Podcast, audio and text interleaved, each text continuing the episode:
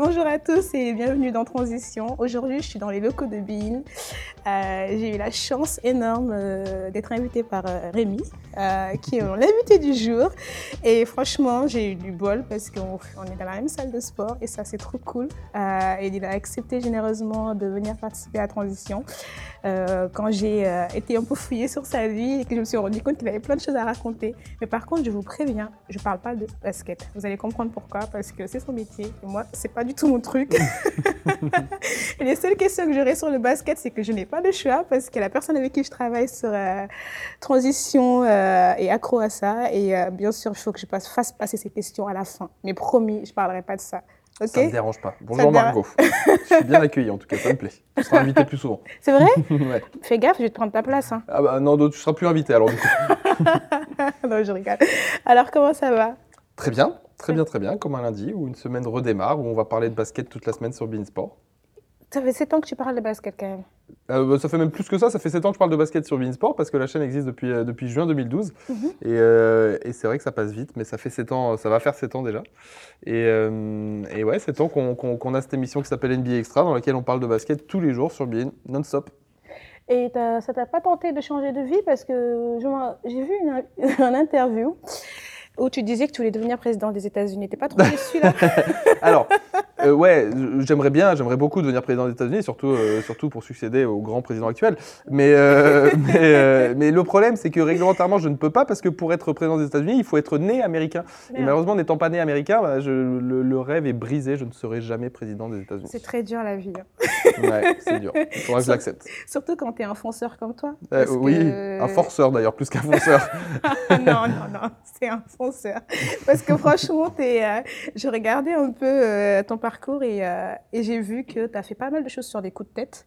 yes, Je sais pas si c'est des coups de tête ou des coups de folie. On va en parler. c'est une très bonne Euh, question. Mais, oui, voilà, vraiment, est-ce que c'était des coups de tête ou des coups de folie? Parce que tu dis que tu as commencé les études de journaliste sur un coup de tête, Mhm, tu es parti aux États-Unis sur un coup de tête, euh, on parlera après de comment tu es suis arrivé rentré à Paris sur un coup de tête. Sur un coup de tête, Ouais. donc ça fait quoi de vivre sur des coups de tête? Euh, c'est euh, libératoire. Euh, ça permet de. Enfin, après, c'est un état d'esprit. Chacun construit un peu son, son, par- son petit parcours, son petit chemin de vie comme il le veut. Moi, j'ai toujours fonctionné comme ça. Euh, Professionnellement, j'ai jamais eu de vrai plan de carrière. Euh, je suis pas né en me disant je vais faire ça et j'ai Mhm. fait mes études pour et je suis arrivé là et je travaille pour. Non, non. Euh, voilà, tout, tout se fait un peu sur des coups de tête. J'ai décidé au lycée, quand je savais pas trop quoi faire en fin de terminale, de, de tenter une école de journalisme en me disant bon, tiens, je vais tenter d'être pris là-bas. J'ai été pris, il se trouve que ça m'a plu, cool. Euh, j'ai commencé à être journaliste dans le sport à la télé, ça a bien fonctionné. J'ai décidé pour des raisons un peu perso notamment de partir vivre aux États-Unis alors que j'étais plutôt installé à Paris, que j'avais aucune garantie aux États-Unis et tout ça. Mhm. Ça s'est bien passé. Euh, même chose au retour quand euh, Charles Bietri qui a fondé Beansport m'avait proposé de, de revenir pour Beansport. Euh, choix, tu vois, un peu compliqué. Euh, Je vivais aux États-Unis, à Los Angeles, j'étais au soleil, c'était cool. La belle vie, Euh, non Ouais, il faisait beau, il faisait chaud, j'allais faire du surf le matin avant de travailler, c'était top. Et, et- et- et voilà, j'ai senti que l'opportunité était belle, donc je suis rentré. Mhm. Je fonctionne comme ça, sur des coups de tête, et ça me convient. ça, ça a toujours marché finalement? Bon, après, euh, on juge ça comme on veut le juger. Moi, moi j'estime être content d'être là où j'en suis. Et, euh, et, et oui, non, je- même, même maintenant, avec le recul et un peu plus de réflexion que quand j'étais un petit con qui, faisait, euh, voilà, des, des- des- qui prenait des décisions sur des coups de tête, je ne changerais pas grand-chose. Mais d'ailleurs, euh, tu penses que c'est un coup de chance ou pas finalement, même s'il y a eu pas mal de coups de tête? Est-ce qu'il y a eu un facteur chance dans, dans tout ce parcours qui t'a... Bien sûr. Parce que finalement, on n'est pas appelé par Charles Bietri euh, du jour au lendemain comme ça pour devenir présentateur chez Bein quand il lance une chaîne, sachant que c'est quand même risqué dans le sens où quand tu lances une chaîne, tu as des exigences, tu as des attentes, tu, tu fais des coups de poker, pas des coups de poker, mais euh, Si, si. tu t'attends à ce que Mhm. les, le, le- le casting derrière délivre, que, justement que ça prenne pour que... euh, Bien sûr, bien sûr. surtout sur euh, du basket, je vais pas parler de basket, pas promis, mais, Euh. mais j'imagine que les enjeux autour du basket sont même énormes en France, c'est pas forcément un sport... euh, Ouais, oui, non, mais je comprends ce que tu veux dire. C'est pas du foot, quoi. Je, comprends ce que tu veux dire. Euh, alors, le facteur chance, il existe, mais ça, c'est le cas dans la vie de tout le monde. hein. Euh, je veux dire, on a beau euh, mettre toutes les cartes de son côté pour un objectif précis, si t'as pas ce petit euh, coup de pouce du destin en plus, euh, euh, voilà, ça arrivera jamais. Euh, après, il faut bosser pour, c'est-à-dire que, comme tu dis, ben, moi j'ai eu la chance que Charles m'ait appelé, mais pourquoi? Parce qu'il avait entendu parler de moi alors du boulot que j'avais fait avant, mhm. parce que les premiers journalistes qu'il avait recrutés ici bah, me connaissaient et mhm. savaient le boulot que je faisais, mhm. et donc lui avaient dit du bien de moi. Euh, donc voilà, tu mets les, tu as toutes les, petites pièces que tu peux dans, dans, ton sac, et en travaillant dur, j'ai taffé hein, comme un chien pour en arriver là. Et, euh, mais il y a d'autres journalistes qui ont sans doute taffé comme des chiens et qui n'ont pas eu l'opportunité que j'ai eu moi. Mais euh, c'est pour ça que moi j'aime euh, tu vois, le parallèle avec le monde du sport parce qu'il parce qu'il n'y a rien de plus vrai. tu vois, j'ai le droit de te parler basket quand même. si, on, si, on, prend l'exemple d'un mec comme, comme Tony Parker, qui est le, tu vois, le plus grand basketteur de l'histoire de la France, mhm. il a eu une carrière fantastique. Tony, c'est une, une, icône vraiment. Euh, mais il a eu de la chance. Euh, quand il arrive en NBA, il arrive dans la franchise parfaite qui est San Antonio, mhm. qui est une franchise tournée vers l'international, où il y a un coach qui peut faire confiance aux joueurs étrangers, qui mhm. peut tout ça. Mhm. Il serait tombé dans une autre franchise. Tony, ça se trouve, on ne le saura jamais, c'est de la fiction, mais il aurait peut-être pas eu la carrière qu'il a eu, tu vois. Donc, euh, donc c'est ça, c'est tu bosses et tu attends juste le petit coup de pouce du destin en plus, et des fois ça marche. D'ailleurs, comment tu es tombé dans le basket? J'ai découvert ça tard. Je suis rentré dans le basket enfin, relativement tard euh, par rapport à un sport voilà, dans lequel on tombe amoureux duquel on tombe amoureux. Euh, j'ai découvert ça vers 13-14 ans. Mhm. Euh, après avoir vadrouillé, j'ai fait plein de sports, j'ai toujours kiffé le sport, j'ai fait du foot, euh, du tennis, du judo, j'étais nul dans tout. Pas de double under du coup, c'était pas Non, pas de double under, les doubles sauts à la corde, là ça m'a jamais réussi, ça par contre c'est pas mon truc. Et, et, le basket, j'ai découvert ça un peu sur le tard parce que j'avais un pote quand j'étais au collège qui était très très fort, qui s'appelait Nicolas Comte quand, quand j'habitais dans le sud de la France à Béziers à côté de Montpellier. Mhm. Et donc mon pote Nicolas était super fort, c'est enfin potentiel équipe de France, tout ça machin. Et donc on allait voir ses matchs avec nos potes ça m'a donné envie. Et j'ai essayé et il se trouve que j'étais pas trop mauvais, donc euh, je suis resté là-dedans quoi, et je suis tombé amoureux de ce sport. Mais euh, quand je. J'ai été avec quelqu'un pendant 5 ans qui, euh, qui faisait beaucoup de sport. Et à une période, il a dû arrêter en quelque sorte parce que bah, on s'en le, problème du sport, le problème, c'est qu'on on peut tous être très bons, mais on est peu à être euh, arrivé, on va dire, aux objectifs euh, qu'on se fixe quand on part, quand, quand, on débute. On commence, on veut tous être champion du monde, on commence, on mm. veut tous représenter son pays, on veut tous aller au championnat, au JO. Et euh, qu'est-ce que ça fait de se dire, bah, déjà, du coup, quand tu as ces ambitions, il faut d'abord commencer tôt. Quand tu commences tard, tu commences par un handicap. Bien sûr, mais, mais ce handicap, il peut se surmonter. après, là, tu me parles d'un niveau, et c'est ça qui est beau aussi dans, dans le sport, c'est que tout est clair. Tu vois, dans la vie professionnelle de, tout le monde, la vie de bureau de tous les jours que les gens connaissent, euh, tu as des histoires un peu un peu parfois un peu fourbe, des histoires de politique, de connivence, de mhm. machin et pote avec machin. Tu dis pourquoi euh, mon collègue il a été augmenté, moi non, machin. Et tout ça, c'est pas clair et ça me plaît pas. Dans le sport, tout est clair. C'est-à-dire que à la fin d'un match, tu as un score. Tu as euh, le vainqueur, euh, tu vois, au basket, celui qui a mis 108 points, il a gagné, celui qui a mis 106, il a perdu. Mhm. c'est blanc ou c'est noir, tu vois, c'est simple, tout est clair. Et, et c'est ça qui me plaît dans le sport, c'est que là, tu me parles d'un niveau d'excellence où, où, arrive seulement l'élite, une poignée de gens. Et il n'y a pas de, tu vois, ah ouais, mais lui, il est plus fort que moi. Aujourd'hui, Mbappé, il est plus fort que tout le monde, point. Enfin, euh, tout le monde, euh, je ne vais pas rentrer dans le débat, il y a des Messi, Ronaldo et tout, mais bon, tu m'as compris, voilà, Mbappé, il est super fort. Et je veux dire, si moi, demain, je vais jouer au foot, j'ai beau dire, moi aussi, je suis fort et tout, bah non, Mbappé, il est plus fort, point, terminé, tu vois, il n'y a pas de débat. Et ça, c'est un truc qui me plaît dans le, dans le sport, c'est que, c'est que tout le monde veut arriver quelque part, mais il n'y a qu'une poignée, mais vraiment une poignée d'élus. Et quand tu vois sur le foot que tu as, as, quoi Tu as une, allez, une cinquantaine de superstars mondiales aujourd'hui, mhm. alors que la Terre entière joue au foot c'est incroyable et, ça inspire le respect, tu vois. Et euh, alors, ça inspire plein de valeurs positives. Euh, ces mecs-là, ils ont bien sûr un talent de base, mais ils ont taffé. C'est ça qu'on s'en rend souvent pas compte, mais les gens, ils travaillent, ils travaillent, les entraînements, c'est dur. Euh, tu vois, nous, on a de la, chance de faire du crossfit, et là, on découvre la notion de douleur, de souffrance, de travail constant et tout. Et, bien sûr qu'il faut le talent en plus pour arriver dans, cette, dans, cette, dans ce groupe hyper restreint au sommet, mais si tu n'as pas la base de taf, tu n'y arrives pas. Mais comment on fait du coup, euh, à partir de quand on réalise que finalement c'est pas forcément vers là où on va exceller, on va, on va, on va dévier? À partir de quand on le réalise? Parce que finalement, tu étais assez jeune. 15, 16, tu es parti à 20 ans aux États-Unis. Donc, mm. ça veut dire que tu es resté quoi, 7 ans dans, en basket en France. Ouais, c'est ça. Ouais. Euh, parce que c'est dur, mais à cet âge-là, on n'accepte pas d'abandonner quelque chose qu'on aime. mais tu as raison. Et surtout que moi, en fait, je faisais partie de ce, groupe de, de, jeunes sportifs, euh, tu vois, qui, situent, qui ont du mal à se situer. Euh, quand je débute le basket, alors j'étais très grand, euh, je te dis, au, en tout début, à, mon échelle hein, respective, j'étais plutôt bon, tu vois, dans mon club, ils, avaient des espoirs sur moi. Je jouais en championnat de France minime, en championnat de France cadet. Alors que j'avais 14 ans, je m'entraînais déjà avec l'équipe senior qui joue en National 2, c'est un niveau semi-pro, etc. J'étais en sélection régionale, j'étais pas très très loin des sélections équipes de de France. Donc tu vois, il y avait un peu d'espoir, j'avais des centres de formation qui m'appelaient. Et bien sûr, quand tu as 13-14 ans, ça te monte à la tête tout ça. Moi, je rêvais Bien de jouer en NBA, tu vois. Je me disais, je, je veux jouer en NBA, quoi. Oui, c'est pour Et, ça. euh, et, et- et j'ai mis du temps à faire un peu le deuil de ce rêve-là. Mais quand tu arrives vers 15, 16, 17, 18 ans, Mhm. euh, tu commences à comprendre que bon, tu vas peut-être pas aller en NBA, mais tu te dis je vais peut-être être pro en France, tu vois. Et ça, c'était un rêve euh, que je pense accessible pour moi. Mhm. J'ai été finalement, j'ai été semi-pro, j'ai joué jusqu'en National 2, j'ai été payé pour jouer au basket, euh, pas des milliers des cents, mais voilà, c'était quand même une partie de ma vie. Mhm. Et, euh, et, et- et sauf que j'ai réalisé qu'à un moment, euh, à partir du moment où je jouerais pas en NBA parce que j'ai compris que j'avais pas le talent nécessaire, euh, j'avais le choix, deux options qui s'offraient à moi. Soit je me donnais à fond dans le basket et je jouais à un niveau correct, tu vois, peut-être en Pro A, Pro B, c'est-à-dire peut-être la deuxième division française, à gagner un salaire décent mais qui ne te permet pas de vivre plus tard, mais devoir tout arrêter pour ça, pas d'études, rien. Ou est-ce que je continue à jouer à mon niveau semi-pro, à kiffer ce que je fais et à quand même, tu vois, euh, me préparer mon avenir, quoi. Et bah, j'ai choisi cette deuxième option-là, en fait. Mais ça, c'est compliqué. Ouais, C'est bah, pas aussi simple. tout Parce que là, monde- tu en parles, on a l'impression- que. ouais, non, ouais, c'est bon, euh, j'ai décidé, Non, mais non. euh, je t'avoue qu'il y a eu des jours difficiles, euh, c'est pas. C'est une sensation d'échec. Hein. C'est- Des fois, tu, tu sors d'un match où tu n'as pas été aussi bon que tu le pensais et tu te prends la tête à deux mains et tu, tu dors pas trop le soir et tu te dis, mais, mais putain, mais en fait, je suis pas fait pour ça, tu vois. Et, euh, et c'est dur à accepter, bien sûr. Il y a l'ego qui rentre en jeu, il y a tout ça. euh, euh, Ouais. Mais c'est un boulot contre chacun. Et il y a des gens qui l'acceptent pas trop. Il y en a qui veulent s'accrocher. Et d'une certaine manière, je l'ai pas vraiment accepté dans le sens où je me suis accroché pour rester proche du haut niveau. Alors, à défaut d'y jouer, bah, je- j'en parle, je suis journaliste, tu vois. Et comme ça, je côtoie les joueurs NBA, je vais voir des matchs, et tout ça. Il y en a qui décident de devenir coach, il y en a qui décident de devenir arbitre, il y en a qui décident de, de devenir agent, j'en sais rien, tu vois. Il y en a qui veulent, euh, qui veulent s'agripper à ce milieu du haut niveau, tu vois. Et à défaut d'avoir le talent euh, pour y être en tant que joueur, bah, bah, tu tournes autour comme tu peux, quoi. Mais c'est que, franchement, là, tu en parles avec beaucoup de recul, j'imagine, et beaucoup Ah de. bah oui, oui, il y a eu de temps paix. de. ouais. Exactement, il y a eu du temps de l'acceptation, mais sur le coup, j'imagine que la période de transition, elle a dû être quand même assez compliquée Ouais. parce que tu te dis, bon merde, je peux pas faire ça. Euh, tu as de la chance d'avoir, t'as de la chance, sur un coup de tête en tout cas, d'avoir décidé de faire des études de journalisme qui t'ont mené Mhm. aujourd'hui euh, vers ce que tu fais. Mais tu n'aurais pas été journaliste sport?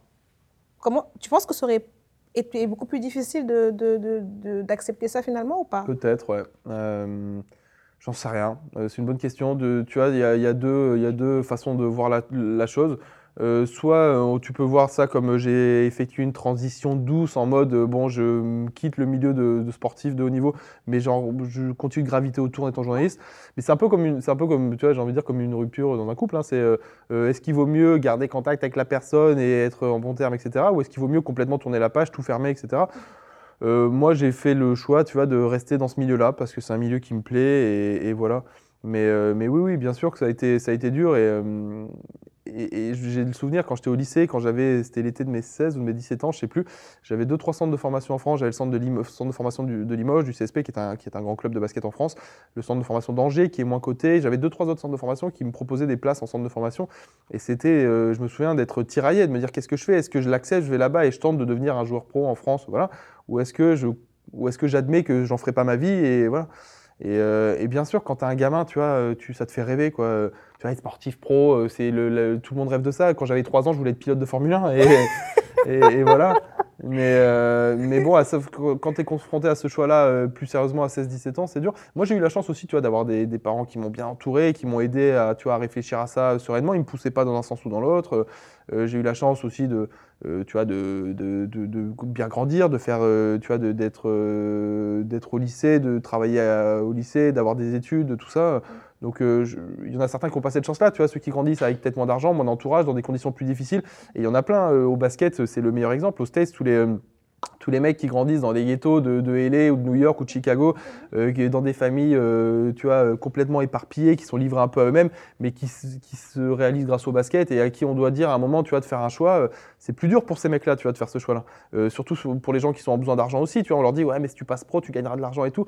Moi, je savais que même si j'étais pas pro à 18 ans, bah, mes parents ils me mettraient toujours à manger dans mon assiette. Tu vois, donc c'est quand même plus simple pour moi. quoi. Donc oui, tu as eu conscience de, de, de ce choix, de ce choix, de la capacité de pouvoir avoir un choix. Je sais pas si on dit la capacité. Si, si, non, mais bien sûr, tu as raison. euh, J'avais, j'a- c'est un luxe. euh, Ouais, je pouvais, euh, ouais. c'est un luxe. J'avais ce, j'avais ce choix-là, et il y en a certains qui, euh, qui ont pas. ce- c'est un choix de riche, tu vois, clairement. Euh, et ça a rendu le truc plus facile. Mais après, euh, ça te change rien au fait que je peux dire que je me suis bouffé les doigts plein de soirs à me dire putain, qu'est-ce que je fais, quoi.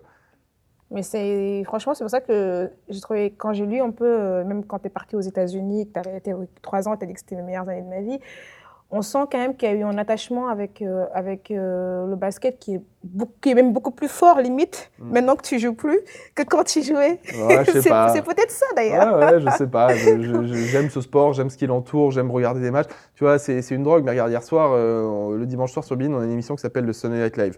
Donc, euh, match termine à minuit. Là, aujourd'hui, je suis de retour à 9h du mat. Donc, tu vois, tu te dis, euh, il y a des gens qui diraient, bah, tu rentres, tu dors et voilà, et tu repars au boulot. Bah non, moi, je suis rentré hier à minuit. J'arrive pas à dormir tout de suite parce que je sors de, de, de l'antenne, c'est un peu dur. Qu'est-ce que je fais chez moi? Bah, J'allume euh, ma tablette avec les matchs NBA en direct et j'en regarde d'autres, tu vois. Euh, Enfin, mes potes, ils me prennent pour un fou, tu vois. Même mes potes basketteurs, ils me disent, non mais gros, arrête. c'est ça que je te dis. Je pense que tu aimes même beaucoup plus maintenant qu'avant quand, quand, tu, le, tu le pratiquais. C'est possible. Non, mais euh, c'est en tout cas bravo parce que faut le faire de, de prendre le- ce recul et euh, d'accepter quelque chose et d'avancer, mais intelligemment. C'est ça aussi, c'est que t'as pas, hum, même quand tu es parti aux États-Unis, tu aurais pu te dire bon, c'est la fête. euh, t'as été, je pense que tu as dû être euh, confronté en quelque sorte à la, aux Ah aux ouais. joueurs pro là-bas et te laisser aller, mais ça t'a pas empêché de garder un certain sérieux et une certaine constance. Bah, alors là, pour le coup, ouais, et t'as raison. Et là, pour le coup, quand je pars, alors je pars aux États-Unis. Alors je pars une première fois faire des études à 20 ans, mais là, pendant un an, c'était juste des études. Mm. Je rentre en France, je commence à travailler à Paris, à la Pige, etc. Euh, en 2006, non, Mhm. 2009, pardon, 2009, j'ai euh, 24 ans et là, je repars m'installer aux États-Unis. C'est de ça dont tu parles, à Los Angeles. Mhm. Et là, pendant trois ans, je pars vivre là-bas. Euh, et là, pour le coup, euh, j'ai connu pour la première fois le, le besoin, l'urgence de gagner ma vie, tu vois. Euh, je pars à 24 ans, j'ai dépensé toutes mes économies pour acheter ma caméra et mon ordinateur de montage, et je m'installe là-bas. Et là, pour le coup, j'ai plus mes parents derrière moi, tu vois. J'ai 24 piges. Là, mes parents ils m'ont dit bon, écoute, euh, t'as fait tes études, on t'a payé tes études, maintenant tu te démerdes, tu vois. Et euh, donc là, je suis en mode, euh, il faut que je gagne ma vie là-bas. Et donc j'aurais pu, t'as raison, euh, tu vois, partir un peu en couille, se dire je suis à Los Angeles, je vais mener la grande vie, je vais aller voir des matchs et rien foutre. Mais, euh, mais non, non, euh, bien sûr qu'il fallait que là, il fallait que je trouve du taf, que j'étais indépendant, il fallait que je convainque les médias français de, de m'acheter mes reportages, etc. Et, euh, et, et, les premiers mois ont été un peu durs d'ailleurs, mais, mais, mais là, là, il fallait que, il fallait que je sois sérieux. ouais. Et t'as pas eu, ça- t'as pas eu une seule fois envie d'abandonner, de rentrer Si, en plein de fois. Sur les six premiers mois, plein de fois. Euh, Il y a au moins une dizaine de fois où, où, où j'ai appelé mes parents en disant euh, Maman, je vais prendre un billet, je rentre. Euh, tu vois, et finalement, je me suis accroché parce que je trouvais pas, le taf c'était compliqué, les médias me connaissaient pas vraiment, c'était dur pour eux de me faire confiance, etc.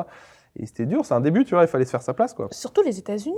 Tu peux t'as pas choisi le, le pays le plus facile. J'ai envie de Non, te mais dire. c'est- le pays du basket, mais quand même, ce- tout le monde n'y arrive pas. L'American Dream, il n'est pas accessible à tout le monde. Non, hein. non, non, pas- mais moi c'était ça ou rien, c'était euh, ce pays-là qui me fait, toujours aujourd'hui, d'ailleurs, qui me fait rêver. Et on a beau. euh, on peut reprocher énormément de choses à ce pays qui a réussi à élire Donald Trump à sa tête, mais, euh, mais ça reste un pays euh, qui, pour moi, est d'une richesse incroyable, quoi, et, à tous les niveaux. Mais bizarrement, peut-être que c'est ça qui a fait que tu es arrivé à la fin. C'est quand, quand tu te dis, je me laisse pas le choix, c'est ça ou rien.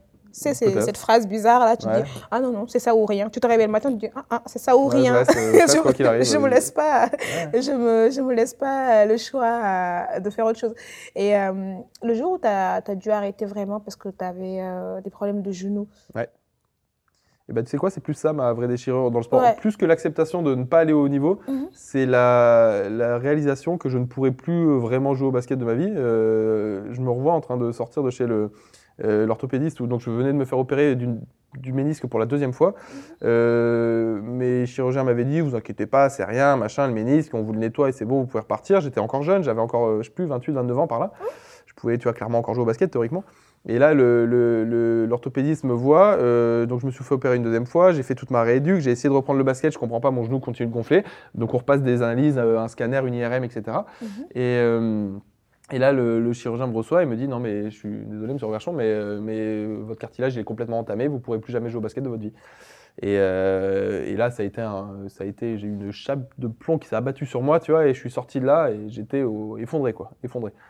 Et euh, ça, ça a été le passage très dur, euh, plus que d'accepter que je ne jouerais pas en NBA, quoi. Mais comment tu survis, survis à ça Même si Ah, on est bien entouré avec on les survit, parents. C'est pas non plus, euh, tu vois, il y a des choses plus graves dans la vie, mais pour moi, c'était hyper important.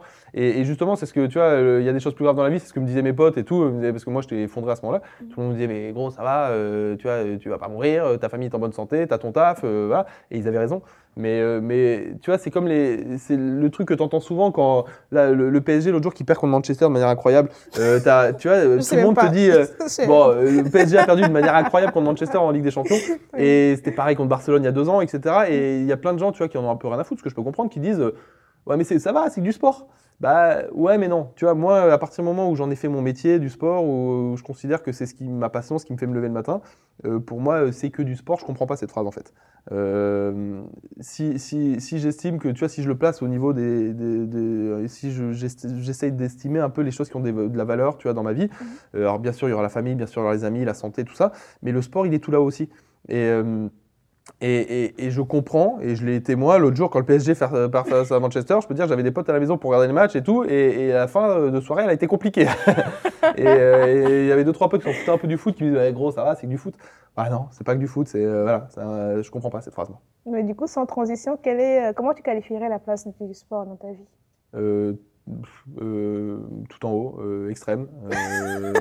Non mais vraiment, Je vois la salle de sport, donc je confirme. Ouais, ouais, non, mais autant dans la pratique euh, qui, moi, est vraiment euh, mais un, tu vois, une bouffée d'oxygène tous les jours que, euh, que dans la passion du truc. C'est-à-dire que la NBA, je la pratique pas, mais, mais, mais j'en bouffe tous les jours, quoi. Donc, ouais, ouais, bien sûr, le sport, c'est un des piliers de ma vie, sans, sans conteste. Oui, parce que c'est pour ça d'ailleurs que tu fais du crossfit maintenant. Bah, euh, je me suis réalisé là-dedans dans le sens où après l'arrêt du basket, euh, moi il fallait, il a fallu, alors, après la période de, de deuil où j'ai passé genre deux mois au fond du trou, euh, j'ai fini par me dire bon tu vas pas te laisser aller, essayer de te mettre un coup de pied au cul et te dire il faut trouver un truc que tu puisses faire. Alors tout le monde me disait fais du vélo, de la natation, la natation ça me branchait pas. Le vélo je m'y suis mis, j'en fais beaucoup d'ailleurs, mais je voulais faire autre chose en plus. Euh, j'ai essayé plein de trucs, j'ai essayé la boxe qui était très cool et j'ai découvert le CrossFit un peu par hasard et j'ai adoré et Par hasard? un peu, vrai? Ouais, un peu par hasard, ouais. Un peu par hasard, ouais. Et euh, je faisais, euh, tu sais, dans les salles de sport, je faisais des cours du fitness, des TRX, des, des conneries, des body pump, tout ça. Et, et on m'a parlé, un jour, on m'a dit, mais tu devrais essayer le crossfit. Et boum, je suis tombé dedans. Et voilà. Je pense que tout le monde tombe par hasard. Moi, je me rappelle, c'était, euh, je faisais de la boxe en bas, et un jour, je voyais des gens qui faisaient plein, plein d'exercices, et je trouvais ça cool. Et surtout, j'ai vu faire de la corde à sauter. Ah bon, et toi, c'est ça qui t'a donné envie? Ah, moi, si j'avais vu ça, je pense que j'aurais jamais essayé. Chacun voit midi à sa porte. Moi, c'était la corde à sauter. Je dis, vas-y, Margot, tu sais faire de la corde à sauter, tu Ouais. sauras faire du crossfit. Ou maintenant, genre, non, je dis pas la même chose, mais, mais, euh, mais voilà. Mais euh, où est-ce que tu te vois dans, dans quelques années, dans quelques mois J'en ai aucune idée. Et ça rejoint ce que je te disais tout à l'heure, que j'ai pas de plan de carrière. Euh, que moi, aujourd'hui, ma vie euh, est ce qu'elle est et ça me convient très bien. Je suis ravi de parler de basket euh, sur Beansport tous les jours. Et, et si demain on me propose autre chose, bah, j'étudierai avec plaisir la proposition. Mais dans l'état actuel des choses, je suis voilà, ravi de là où j'en suis. Donc, j'ai pas du tout de, de plan de carrière, vraiment, sincèrement. Là, je vais te poser quand même les deux, trois questions de basket Ah, avant de t'abandonner. Parce que si je lui pose pas, Il je va vais prendre mon téléphone, non, il va, il va me, il voudra pas m'aider après euh, pour l'épisode. Attends, il faut juste que je regarde. Il est où? Ah, il est là, son message. Alors, je suis bien ravie de regarder les matchs NBA et MAG NBA Extra sur Bein quand je peux. Ils forment une bonne équipe et je leur en remercie. Donc, très Ça, sympa. ça, Comment il s'appelle ton pote Léo, Léo. Merci Léo, c'est très cool. Voilà, et après il dit voilà, je regarde la NBA avant même la création du Bein Sport et je passais mon temps à regarder les matchs classiques sur la chaîne NBA, qui n'existe plus depuis plus de 10 ans maintenant, et qui passait des matchs euh, highlights, etc. sans arrêt. Je veux savoir si Bein Sport compte avoir une chaîne, une chaîne qui se consacre entièrement à la NBA et, sur- et s'il y aura plus de matchs diffusés. Même si je sais que c'est déjà de mieux en mieux tous les ans. Ah bah, alors oui, il a raison, Léo. C'est-à-dire que euh, le gap, et moi je suis comme lui, hein, j'ai découvert, euh, comme euh, tous les fans de basket en France qui ont à peu près mon- de ma génération, on a découvert la NBA grâce à Canal, Mm. qui a popularisé le truc, qui a amené le truc en France, l'a popularisé avec Georges Eddy, avec Bruno Poulain, etc. Et et aujourd'hui, nous on a pris le- le- la relève depuis 7 ans, et, et le gap il est fou, mais c'est la génération qui veut ça, c'est normal, c'est l'époque qui veut ça. C'est-à-dire qu'à l'époque, Canal diffusait un match en direct plus un en par semaine. Nous, on en diffuse 14 par semaine des matchs, donc tu es là, tu vois, l'offre, elle est quand même 7 fois euh, supérieure. Plus une émission quotidienne, euh, ça, ça avait été jamais vu en France auparavant. Donc sincèrement, sur Bein Sport, c'est dur de, de faire beaucoup mieux, ou alors il faudrait qu'on triple nos effectifs. Mais on est déjà, on est déjà pas mal en termes d'offres basket. Mhm. Euh, après, on réfléchit toujours à faire évoluer le, le- le- le- le traitement chaque année. Mhm. Mais, euh, mais bon, voilà, euh, une chaîne 100% basket, j'en sais rien, on peut y réfléchir un jour.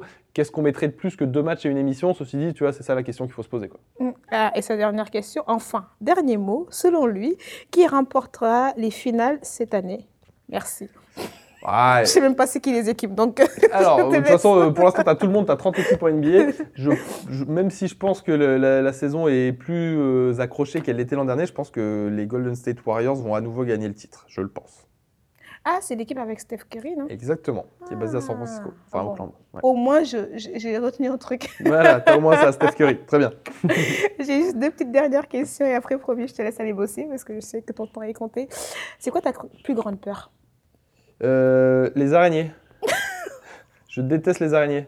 J'aime pas du tout ça, les bêtes en général. J'ai été en Australie, c'était un cauchemar. Je regardais partout, je mettais les pieds. Mais tu peux aller nulle part alors. Ouais, c'est compliqué, ouais. Ouais, quand je, dès que je vais un peu à la campagne et tout, euh, je regarde sous mes draps, être sûr qu'il n'y a pas d'araignée avant de me coucher. C'est vrai? Ouais, je déteste ça. Oh, C'est fou parce que je sais pas, tu mesures combien là, Rémi? Euh, 2m50. Oh non, faut- ouais, non, non, mais non. non, je sais que je suis 2m50. petite, mais pas 1m94. 1m94 et t'as peur des petites bêtes, des Ouais, araignées. je déteste les araignées. Tu peux me demander de présenter n'importe quelle émission en direct à la télé, j'en ai rien à foutre. Par contre, présent- euh, trouver une araignée en face de moi, je suis pas serein du tout. Fais gaffe parce que du coup, maintenant, si t'as des ennemis, ils sauront quoi faire. Ils vont Ouais. envoyer des cadeaux de. Ils vont mettre des araignées sur le plateau, des billets extra. plateau. Et il va partir en courant, sais, un Sunday night. Je pourrais jamais faire Colanta par exemple. Tu vois, manger des insectes et tout, c'est impossible pour moi. Ah, mais par contre, je pourrais pas non plus. Moi, c'est les serpents. Ouais, bah, bah, pareil, j'aime pas trop les serpents non plus, hein, je te rassure. je- Non, moi, les araignées, c'est pas grave, mais je pense que je vois un serpent, c'est la crise cardiaque qui me tue avant même, euh, Ouais. avant même de. Remarque, c'est rassurant. c'est- Au moins, t'as pas à l'affronter, quoi, tu vois. Et dernière petite question. C'est quoi ta définition de la réussite? Ah, c'est une bonne question. C'est d'être euh, heureux quand tu te lèves le matin. Si tu te réveilles euh, et que tu es heureux le matin, je pense que tu peux considérer que tu as réussi. C'est vrai Ouais. Bah, écoute, Et toi, tu te réveilles tous les matins, t'es heureux? Je ne suis pas forcément heureux tous les matins parce que, parce que malheureusement, euh, la vie n'est pas faite comme ça. Mais, euh, mais je pense que je suis heureux une majorité de matins. ouais. Ouais, Écoute, euh, parfait. Merci beaucoup, Rémi. Merci Margot. Merci à toutes les personnes qui ont écouté. J'a- J'adore cet épisode parce que ce qui est cool avec Rémi, c'est qu'il est concis. Il va direct au but. T'as l'impression qu'il a répété par cœur, mais en fait, non, parce qu'il n'y avait aucune question qui était préparée. C'est pas vrai, écoutez pas, j'ai tout bossé, tout écrit. euh, J'ai un, prompteur depuis le début là. non, non, non, non. Même... Donc, il a répondu à toutes mes questions. Donc, je suis juste hyper contente d'avoir la chance euh, bah, d'être dans la salle de sport, même salle de sport que lui, et de pouvoir euh, lui en parler un peu plus euh, en dehors. Donc, merci beaucoup, Rémi. Avec plaisir. C'est vraiment cool et j'espère que tu as raison sur tes pronostics. Parce que... Et je sais même pas Sinon, si on va me tomber équipe... dessus si c'est pas les Warriors. Merde. Voilà, et je sais même pas si c'est son équipe allée au Pierre. Eh ben, tu lui demanderas. tu lui demanderas. Donc merci beaucoup à tous, toutes les personnes qui ont écouté jusqu'à présent. Et s'ils veulent en savoir plus sur toi, je mettrai, euh, je sais pas moi, ta page Instagram. Mais les réseaux euh, sociaux, réseaux Insta, sociaux, Twitter, et, euh, voilà. et Je suis tout dans le ce- coin. Et tout ce petit bordel, voilà. Donc du coup, vous pourrez lui poser toutes les questions et lui tomber dessus si jamais. euh, N'hésitez pas, c'est pas les Warriors. les Warriors, ils gagnent pas. Bon bah merci beaucoup, ciao ciao. Dernière petite chose avant de vous quitter, j'espère que vous avez apprécié ce moment avec Rémi. Moi j'ai adoré, c'est vraiment quelqu'un de passionné et un grand bosseur et donc un grand merci à lui de m'avoir accordé euh, son temps. D'ailleurs, n'hésitez pas si vous avez des questions ou des retours à, lui faire, à lui faire euh, tout simplement sur ses réseaux. Il est euh, actif sur Instagram et sur Twitter et il me semble que son Instagram c'est aussi simple que son Twitter, c'est Rémi Réverchon. Donc arrobase, Rémi Réverchon collé. Ensuite, si vous avez vraiment aimé, n'hésitez pas à me le manifester avec un avis sur iTunes euh, et des étoiles plein les yeux. non, non. Vous mettre 5 étoiles euh, de préférence, ça me ferait, ça m'aiderait énormément et c'est ça qui aide euh, Transition à émerger sur les différentes plateformes dans lesquelles vous les écoutez et donc du coup à faire passer euh, les messages de transition et toutes ces invités. Sur ce, je vous laisse à vos occupations et vous souhaite une excellente journée ou une excellente soirée. Ciao ciao